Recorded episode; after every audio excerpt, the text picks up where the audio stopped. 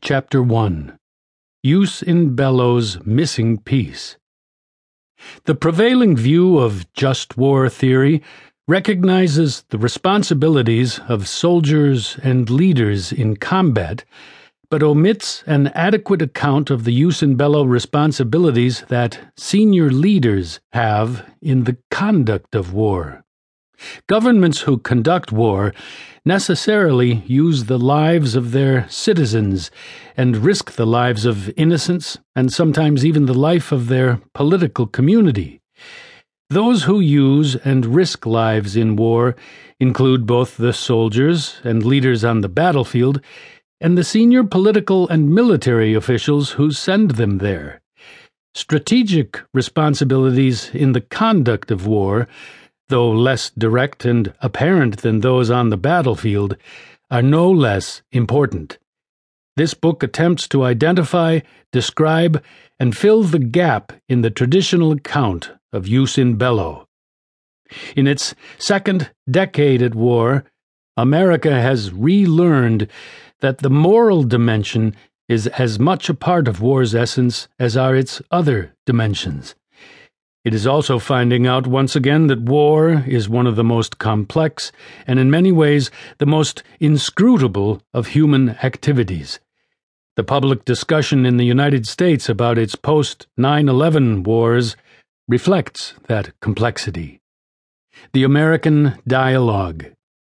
Some of the dialogue about the post 9 11 wars is technical continuing Americans' fascination with machines and technology, and the hope that somehow technology will offset the ugliness of war. Some is strategic and fiscal, wondering about our role in the world and our ability to pay the costs of a nation with global interests and responsibilities. Some is socio political questioning the kind of community America is or ought to be, and some is pragmatic, assessing how we are doing and why, after so much sacrifice and spending, we are not in a better place. This dialogue has also resurrected the language and logic of just war theory, that portion of philosophy responsible for studying war from its moral perspective. Perennial questions have arisen. Are these wars justified? Concerns of jus ad bellum. And have we conducted these wars justly? Matters of jus in bello. As well as are we ending these wars justly? And what do we, as a political community, owe those who have fought on our behalf? Issues of jus post bellum.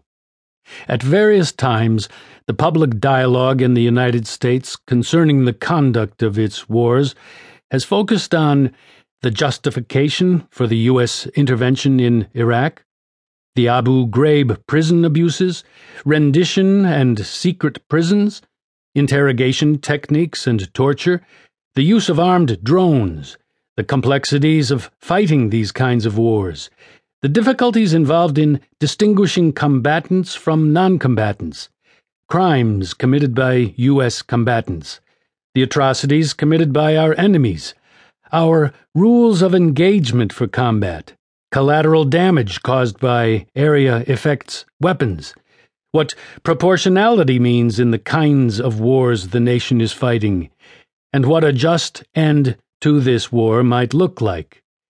These matters all concern the principles governing various aspects of just war theory.